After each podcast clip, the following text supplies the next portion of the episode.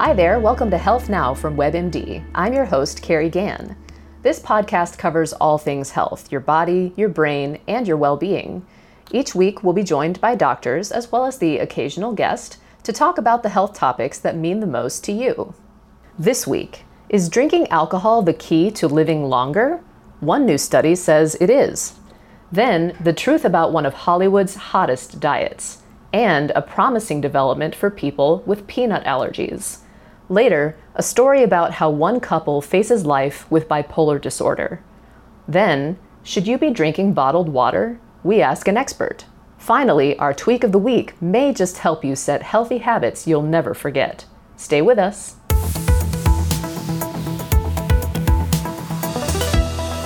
If you're looking forward to happy hour right now, or hey, maybe you're sipping a cocktail as you listen, I have good news. Well, kind of. New research says that moderate drinking may help you live longer and may even benefit you more than exercising every day. This was a study where people who drank two glasses of wine or beer a day lowered their risk of early death slightly more than people who exercised every day. It was 18% for the drinkers compared to 11% for those who worked out. So, does this mean you can skip the gym and meet your friends at the bar instead? Well, not quite. For starters, exercise is really important for your heart, your mind, and your overall health, and most of us just aren't getting enough of it. And it is true that some studies show that drinking in moderation can be healthy, but others have found that people who drink any amount at all are more likely to die at an earlier age. What does that mean for you? Drinking more will not make you live forever, sadly, and some studies say it could shorten your life. There's a reason doctors say to drink in moderation, which means one drink a day for women and two for men.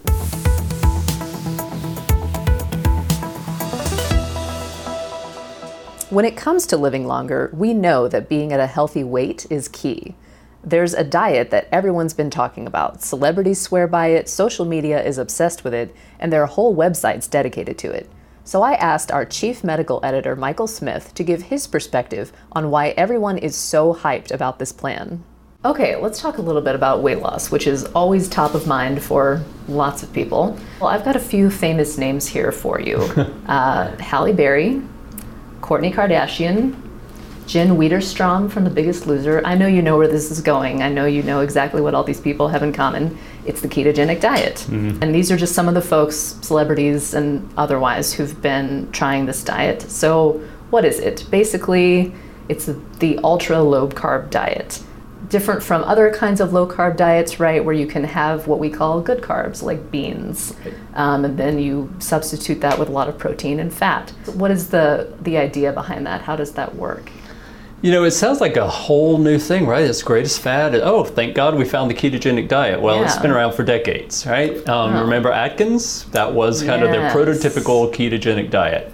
Um, where you're really eating probably fewer than 20 grams of carbohydrates a day. You know, most of us are eating hundreds, right? To give you some perspective, okay. eating fewer than 20 grams a day practically nothing. So on the ketogenic diet, um, you're basically switching your body into a fat burn mode so that as we sit here today, our primary source of our body's fuel is carbohydrates. But when we decrease that significantly in our diet, our body turns to fat for fuel. Great thing, right? It's turning to our fat stores in our body. Makes sense. Yeah. Helps us lose weight. It's actually very effective.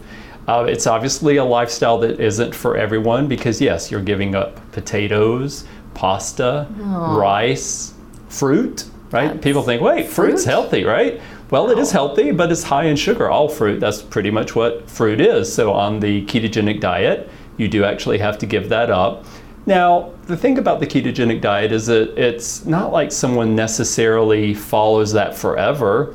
Right. It is a lifestyle, meaning you will probably, if you want to maintain your results, you, you really do kind of have to live a low carb lifestyle, but it's really meant to be a diet to help you get to a certain weight loss goal and then you you know kind of transition it from there you have to kind of but stay very low carb in order to maintain whatever benefits you well gotten. i mean generally i think that's somewhat true for everybody i mean te- you, technically you could go back to eating carbs mm-hmm. after you mm-hmm. reach your weight loss goal but you obviously can't go back to what you were doing before or you'll end up right back where you were before. So it is something you probably always want to think about is after the stricter ketogenic diet phase, a low carb lifestyle is probably where you want to be. Mm, so be ready to say goodbye to your French fries for.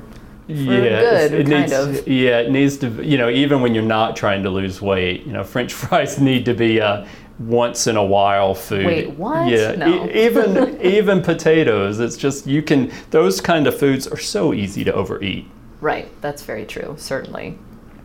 And this diet, I mean, people are talking about it like it is a miracle mm-hmm. diet. There's so many claims, aside from the weight loss, Right. like anti aging, more energy, better skin. I even think I heard something about fewer PMS symptoms for women. Are those claims valid? Is this worth a shot for most people who are not Halle Berry and Kourtney Kardashian? Well, you know, there's not really a lot of evidence to support those claims. However, um, there is pretty good evidence to support things. Certainly weight loss, better blood sugar control. We even see improved cholesterol levels, which is even strange because some people are eating high, diets high in saturated fat, but because they are losing weight, they are improving their cholesterol levels. Certainly, energy, actually. When you are in fat burn mode, that is a natural source of energy as well as it decreases your hunger and cravings. The ketones when your body's burning those that, that all just happens naturally. So it does have a lot of benefits. Anti-aging well you're losing weight. You are getting healthier. So you know i could make the anti-aging claim from that perspective. The skin there is a study showing decreased acne in people on ketogenic so you know those claims might not be too far-fetched but you know it is really all relates back to eating you know eating in a way to help you lose weight so you benefit from it from that perspective And it's not just like you're snacking on carrots and nothing else. Maybe if you're getting a little Yeah. protein, you'll be a little more satisfied than than you usually would. exactly and the thing is I, I would hope that people would choose a healthier version of the ketogenic diet as opposed to the bacon diet you know you used to hear people all the Oh, time just living off bacon Wouldn't that be nice? Yeah. Eh, you know, you can be ketogenic and still eat lean proteins, healthy fats, and that would be what I would recommend that people do when they want to try the ketogenic diet. Okay, interesting. Are there any things that you need to look out for if you do try it, or are there some some people who shouldn't try it? You know, generally it's pretty safe, but just know for the first few days you're not going to feel very good. You will have low energy. You probably will be hungry. You will have cravings. You just, your brain might not function completely good. You know, like you mm-hmm. don't want to put yourself in a position of having to maintain top performance while you're transitioning into a, you know the ketogenic diet. But generally, it is a, it's pretty safe for everybody. Now, one population that needs to be particularly concerned are people with diabetes, ah. especially if you're on medication. Obviously, it could decrease your blood sugars drastically and quickly, and could be ta- dangerous for people with diabetes, particularly on medication. But generally, if you have a, a chronic medical condition, heart disease, lung disease, whatever it is, it's a good idea to check with your doctor first because it is a you know, for lack of a better word, an, a bit of an extreme approach. But Right. I mean, I do actually think for most people it is a healthy approach. Right. So check with your doctor, who probably knows more about your health, and Right. see if it's safe for you. Make sure. Thank you so much to Dr. Michael Smith for those insights. And if you've done the keto diet, give us a shout on Facebook, Twitter, or Instagram and let us know how it worked out for you. Logan and Mary Coulter are navigating a big challenge in their marriage. Mary has bipolar disorder, but instead of pushing them apart, the condition has brought them closer together. Here's their story. I was best friends with his sister. And my sister said, You gotta meet my friend. And I'm like, No, I'm not gonna date one of your friends. And then Mary walked in the room and I said, Well, I changed my mind. I'll date your friend. And I actually called my mom that day and I said, Mom, you're not gonna believe this, but I met the man I'm going to marry. I've kind of always known that I was a little different than everybody. The first time I noticed that there was something wrong was ironically on the day he proposed to me. I was graduating that year, and here comes the man of my dreams. And I was so depressed, and I knew there was something wrong. Especially being young, you don't really understand, you know, what you're seeing. Because nobody really talks about mental illness. I was so extremely depressed, suicidal. I wrote in my journal, And I remember spending a day just reading through the whole journal front to back. You know, it ended up being kind of like the missing piece of the puzzle. I was so mad at you. Yeah. I mean, he practically had to drag me to the hospital. I did not want to go at all. But she did it. I'm so proud of her. When I was told that I had bipolar disorder, it was devastating. Now that we've been together so long, I know exactly where things are heading, but it just took time. Right when Mary wakes up, I know exactly how she's feeling. Rarely do I go, okay, that came out of nowhere. Which I think a lot of people think, well, bipolar is, well, she woke up this morning, she's smiling and giving babies hugs and kisses, and in the afternoon, you know, she's losing her mind. That's not bipolar disorder. Um, it's the slow onset, and it, and it moves really slowly. There's nothing I could say or do that's going to make her snap out of it. I can't change it. I can only just be there for her. My brain does not have a cap to how amazing I can feel, but it also doesn't have a plug to how horrible I can feel. I said, well, how about we illustrate my feelings in pictures? I think that would be very powerful. Now, Mary's come up with so many great ideas, you know, over the years. But then when she mentioned this one, I'm like, this is it, Mary. He booked the tickets. He gave me the contact information of a photographer to take these pictures for me and made it a reality. When I get these uncontrollable feelings of rage, it's so overwhelming. It's almost like a volcano about to explode. I can see it coming. Suicidal thoughts is when you are so profoundly depressed and in your deranged, irrational state of mind, you think the only thing that will help you is killing yourself, which absolutely I know is not the answer. It's very hard, and there's a lot of people who feel that every day. Creativity feels like your brain needs to go for an extremely long run. You know, I get excited for her. I'm like, wow, what an amazing thought. I mean, she can have ideas and, and be so futuristic in a, in a capacity that I could never get to. Sadness is obviously a lot harder for Mary than it is for me. You just keep crying and crying for, for me personally, for no reason. I don't want my kids to remember me as a sad person, having to explain to them, you know, mommy's brain hurts right now, I'm just sick. For me, that's the hardest part. Hypersexuality is probably my husband's favorite symptom of them all. Not bad. we work through it. it's like the whole world is sex. I think one of the hallmarks of bipolar disorder is people having affairs, and I am more in love with him than I think anybody could be with anybody. But in that state of mind, I can absolutely see how affairs happen. Paranoia for me uh, manifests itself more as, I think, fear. There's this constant underlying guilt with everything. Grandiosity is awesome. You can do anything that you want to. Those fleeting moments of grandiosity are amazing. Despair is feeling like there are a ton of bricks on you. You cannot move. I started a Facebook and blog and Instagram about everything bipolar. My blog is called So Bipolar. Bipolar is a very misunderstood mental illness, and the more we talk about it, the more people will understand and there will be less stigma.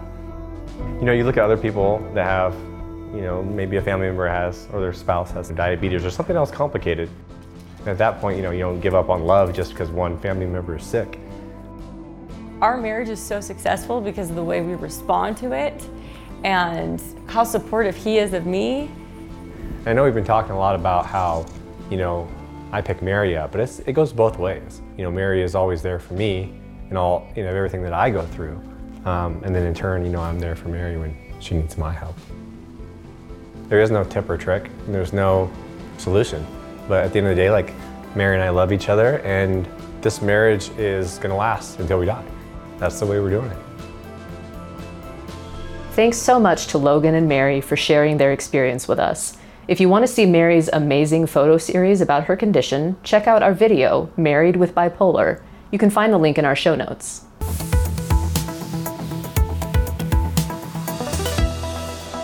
Let's talk about what could be good news for people who have life threatening peanut allergies. There's been a promising new development for people with life threatening peanut allergies. This was a small clinical trial in Australia, and they cured two thirds of the children in the study of their peanut allergy. So, how did they do that? It involved giving the children tiny but steadily increasing doses of peanut proteins along with a probiotic over the course of 18 months. The idea is that the probiotic helps to reprogram the immune system so it doesn't react so violently to exposure to peanuts. And after the trial ended, the majority of the kids were able to eat peanuts four years later. The study will need to be repeated in larger clinical trials to see if it actually works, but if it succeeds, it could be life changing for people with nut allergies. But a word of caution don't try this at home. The amount of the peanut protein that the kids in the study got was highly controlled to prevent reactions.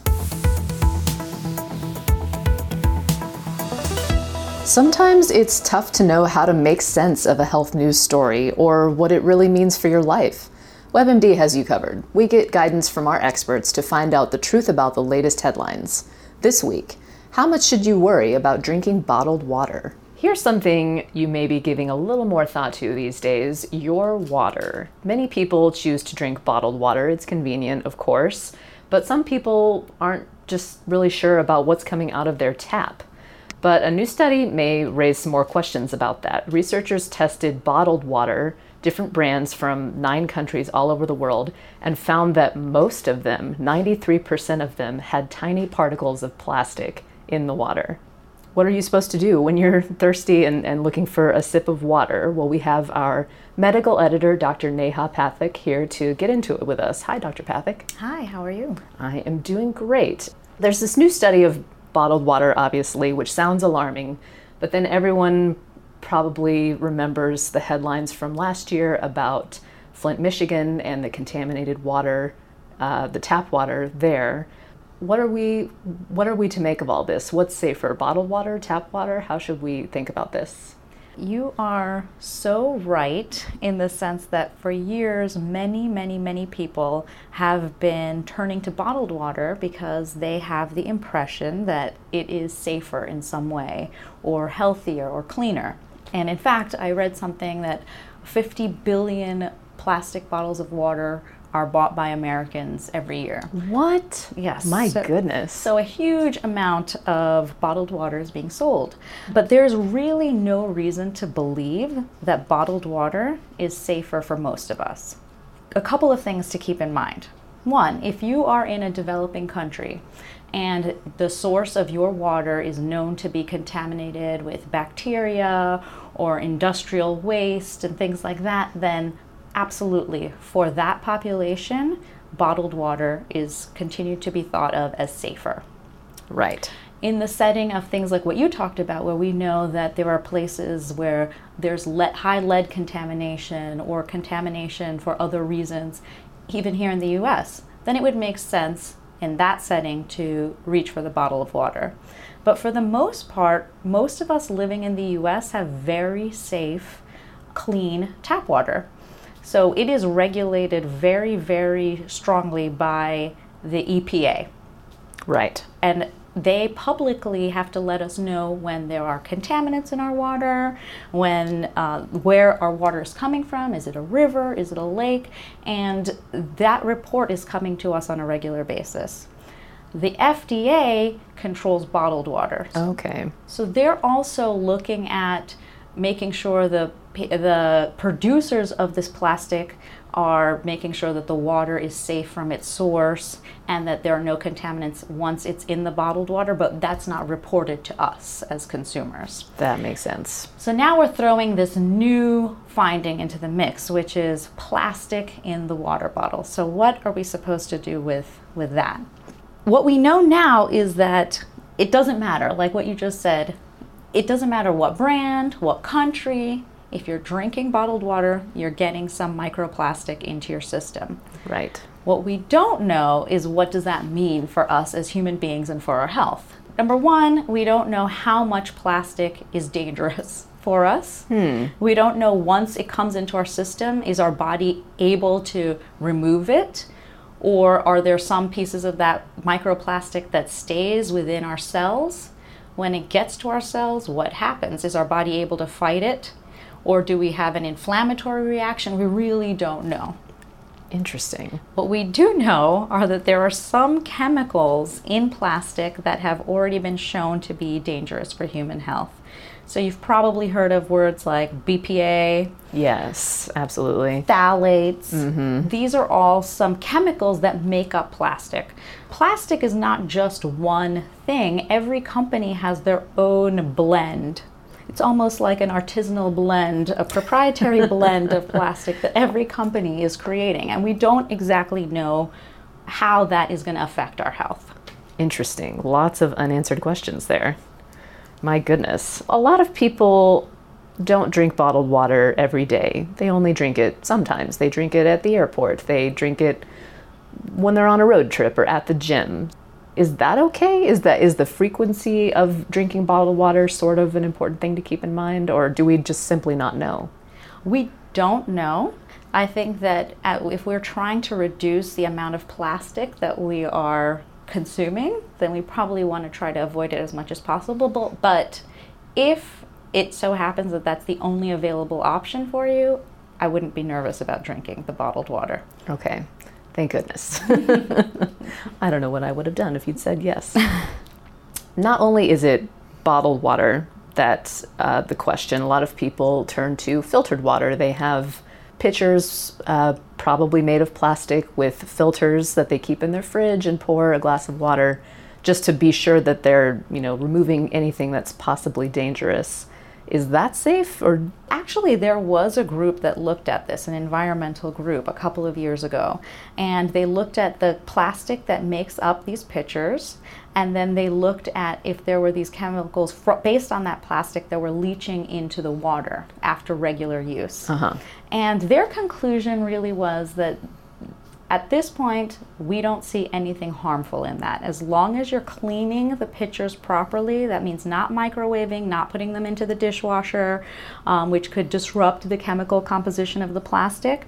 If you're cleaning it properly, we don't really have a reason right now to be nervous about that.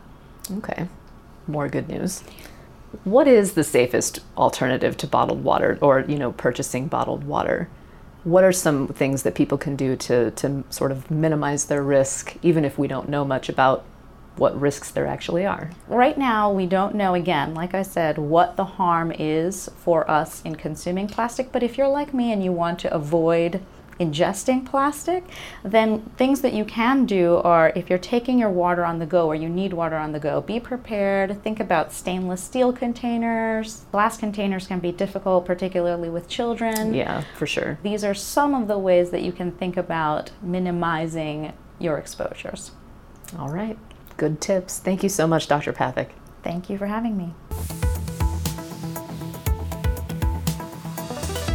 Now it's time for our tweak of the week. This is one simple, healthy change that you can start today or right now. For this week, try this turn your password into a power word. So, whether it's your computer or your bank account or your favorite online store, you've got passwords that you use and probably forget every day. So, put them to work for you. Use them as a way to remind yourself to work toward a goal. Here's what we mean start by setting a goal, whether it's big or small and then change your password into a phrase that will remind you to make it happen. So maybe it's run 5K by spring or eat veggies for lunch. You get the idea. So if you've got yours in mind, give it a try. Change your password and let us know how it goes. You can find WebMD on Facebook, on Twitter, or on Instagram.